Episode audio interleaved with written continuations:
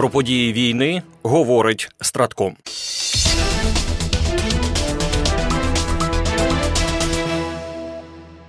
Відбулося 19-те засідання контактної групи з питань оборони України Рамштайн. В ньому взяли участь представники оборонних відомств майже 50 країн-партнерів. Країни цієї контактної групи майже два роки по тому все ще об'єднані спільною метою. Кремль продовжує робити ставку на те, що ми всі втратимо інтерес до України і що наша підтримка буде мерехтіти і згасати. Але я налаштований рішуче, як ніколи, заявив під час Рамштайну міністр оборони США Ллойд Остін. Україну представляли міністр оборони оборони Рустем Умєров, головнокомандувач збройних сил України, генерал-полковник Олександр Сирський і начальник головного управління розвідки, генерал-лейтенант Кирило Буданов, провели плідні перемовини в рамках коаліції спроможностей. Розповів про результати засідання міністр оборони Рустем Умєров. Посилюємо нашу протиповітряну оборону як системами, так і ракетами до них. F-16. Ідемо за графіком у рамках всіх домовленостей з партнерами. Дрони буде більше. Посилюємо взаємодію з партнерами в питанні безпілотних систем. Ще одне Одним напрямком, за словами міністра оборони, стало обговорення українських потреб в артилерії. Також обговорювалося питання коаліції артилерії, де ми будемо або виготовляти виробляти разом.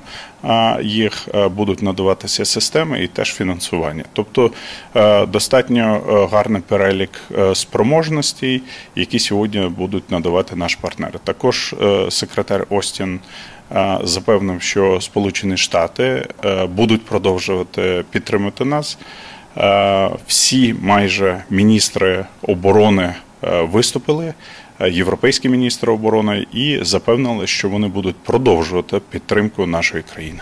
У свою чергу начальник гурмо України генерал-лейтенант Кирило Буданов, коментуючи підсумки Рамштайну, заявив, що незабаром сили оборони України отримують від західних партнерів додаткові ракети для систем протиповітряної оборони та протикорабельних комплексів. Зрозуміло, що артилерійські системи та артбоєприпаси це пріоритет номер один. Партнери з різних країн озвучили, скільки і яка країна, в який проміжок часу йшлося про найближчий місяць, зможе передати. Це значно полегшить нам життя, сказав очільник української розвідки розвідки.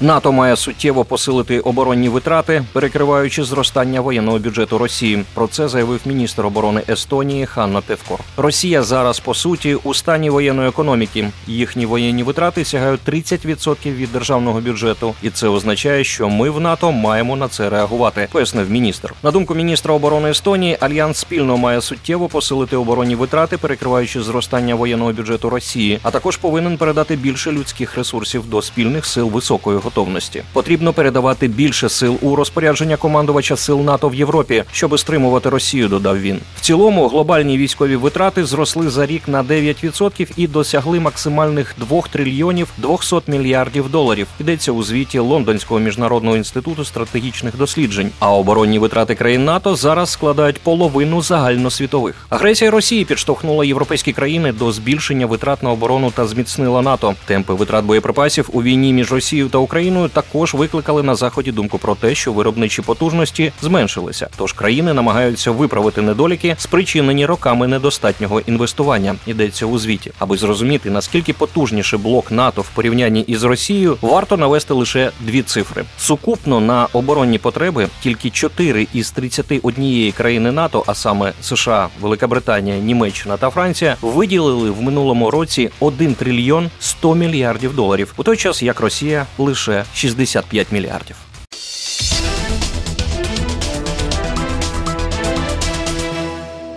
В ніч на четвер ворог провів ракетну атаку по Україні. Російські окупанти запустили 12 крилатих ракет Х-101, Х-555, Х-55, дві крилаті ракети морського базування Калібр, шість балістичних ракет Іскандер М КН-23, дві зенітні керовані ракети С-300, чотири керовані авіаційні ракети Х-59. Всього 26 ракет. Силами та засобами повітряних сил та сил оборони України знищено 13 ракет різних типів. Зокрема, 8 крилатих ракет типу Х, одну балістичну ракету Іскандер МКН-23, дві крилаті ракети Калібр та дві керовані авіаційні ракети Х-59.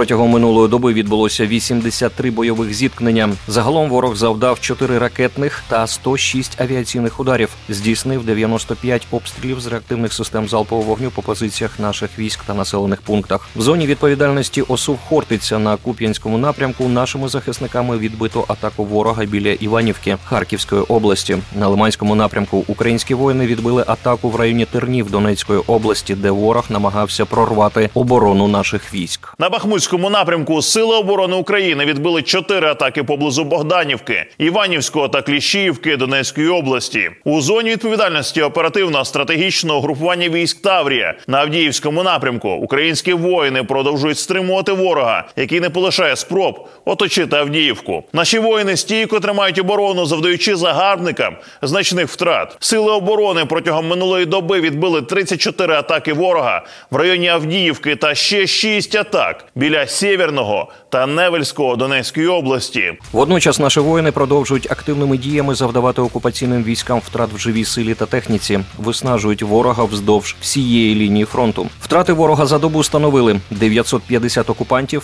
9 танків, 47 бойових броньованих машин, 54 артилерійські системи.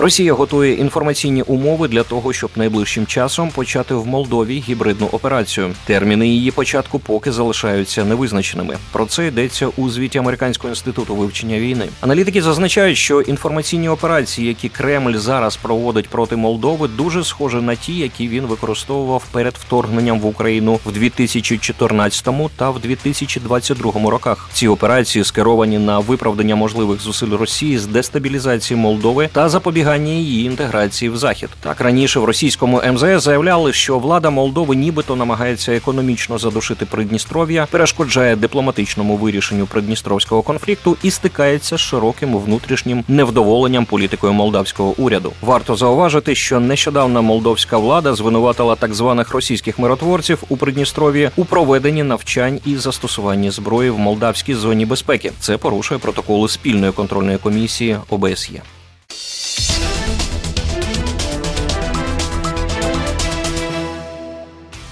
Переможемо. Програма створена управлінням стратегічних комунікацій Генерального штабу Збройних сил України.